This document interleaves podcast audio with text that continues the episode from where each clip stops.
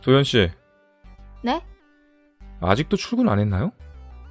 준영 씨, 아직 출근 시간 많이 남았는데요? 지금 8시 40분이에요. 도현 씨 근태가 너무 안 좋은 것 같은데요. 항상 10분 전에 가서 준비하는데 무슨 문제라도 있나요? 문제는 없는데 전 항상 8시 반에 먼저 와서 업무 준비해 두거든요.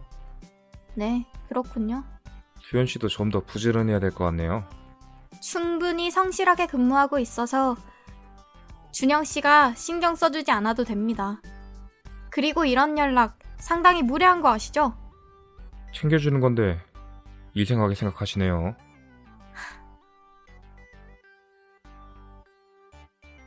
도현 씨, 네.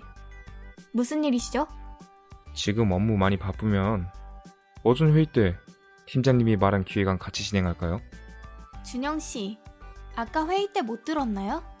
저랑 팀장님이랑 유대리님이랑 셋이 진행하기로 했습니다만 소연 씨는 업무 많이 담당하니까 소연 씨 바쁘면 제가 대신 담당할까 했죠. 준영 씨, 회사는 놀이가 아니에요. 지금 준영 씨 담당하는 업무로도 벅차하잖아요. 그리고 회의 때 집중 좀 해주셨으면 좋겠네요. 무슨 말을 그렇게 합니까? 전 잘하고 있는데요. 전부터 참았는데 대체 무슨 불만이 있어서 이런 식으로 행동하시는 거죠? 제가 뭘 어떻게 행동했다고 배려해 준 건데 그걸 그런 식으로 말하면 곤란하죠. 배려해주지 마세요. 배려 필요 없습니다. 이봐요, 소연 씨. 네? 아무리 생각해도 이해가 안 가서요. 어떤 부분이요? 내일 회사 가서 대화하시죠. 생각해 보세요. 내가 더 빨리 와서 준비하고 더 성실하게 하고 회식도 끝까지 참가하고 같은 경력직에 같은 입사 동기인데 뭘 잘했다고 세현 씨가 먼저 진급한 거죠? 제가 대리로 진급한 거에 불만이 있거나 문제가 있으면 절 진급시킨 회사에 얘기하세요. 이렇게 새벽에 연락하는 거 실례 아닙니까? 받아주는 것도 한계가 있죠. 그래요, 그래. 다 잘나서 좋겠네요. 내일 회사에서 뵙죠. 준영 씨, 잠깐 대화 좀 하지. 네, 과장님. 자네 어제 술 마시고 밤새 소연 씨랑 무슨 일 있었나? 아니요. 아무 일도 없었습니다.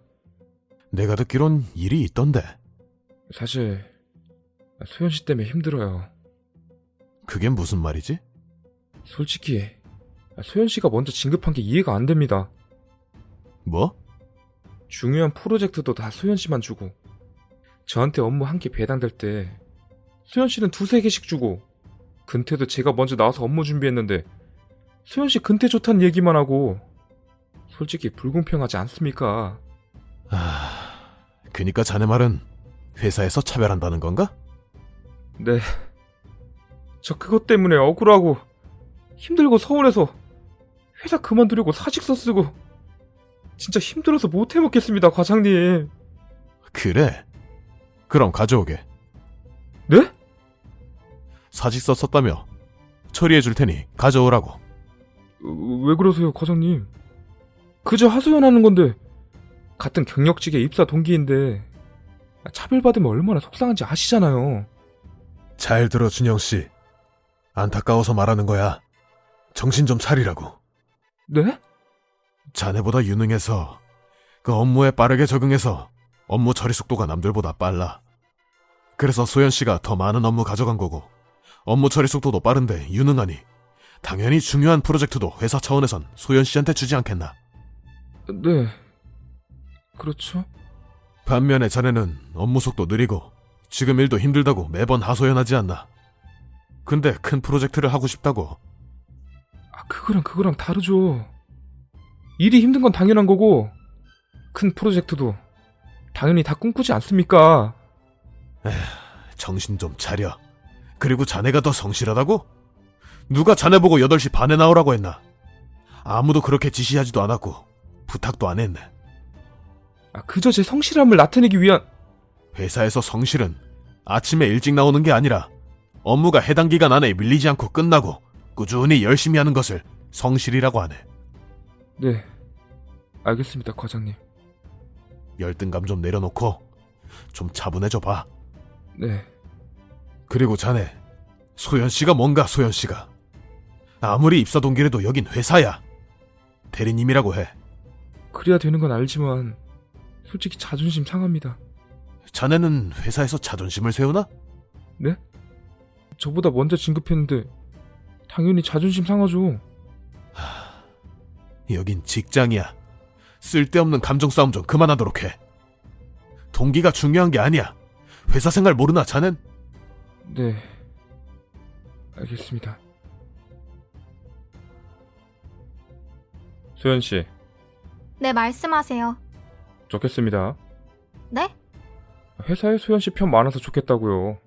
그게 갑자기 무슨 말씀이죠? 힘들어서 하소연한 거 가지고 회사에 소문 다 내고 좋나요? 준영 씨, 정말 실망이네요. 이런 대화 그만하죠. 의미도 없는데. 네? 그동안 많이 참았어요. 상사를 상사로 생각하지도 않고 업무 지시 불이행에 정말 너무하네요. 이거 갑질이에요. 먼저 진급 좀 했다고 이럽니까? 제가 그만두거나 준영 씨가 나가거나 해야겠네요.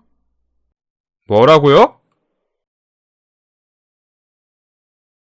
소연 대리님, 그동안 소연 씨, 소연 씨 하더니 갑자기 왜 그러시죠? 그동안 죄송했습니다. 제가 너무 감정에 치우쳐서 아닙니다. 사과하기엔 너무 늦은 것 같네요. 진짜 죄송해요. 저한테 사과하면 결과가 바뀔 것 같나요? 안 잘리고 타 부서로 옮기는 거에 감사해야 하세요. 그리고 제발 회사 생활에 힘쓰시고요. 그래도 대리님 이미지 좋잖아요. 어떻게 말 좀 해주면 안 될까요? 솔직히 진급하고 칭찬받고 부러워서 그런 건데 입장 바꾸면 이해되잖아요. 준영 씨, 사회생활 좀 잘하세요. 그동안 참았는데 이런 건 정말 아니죠.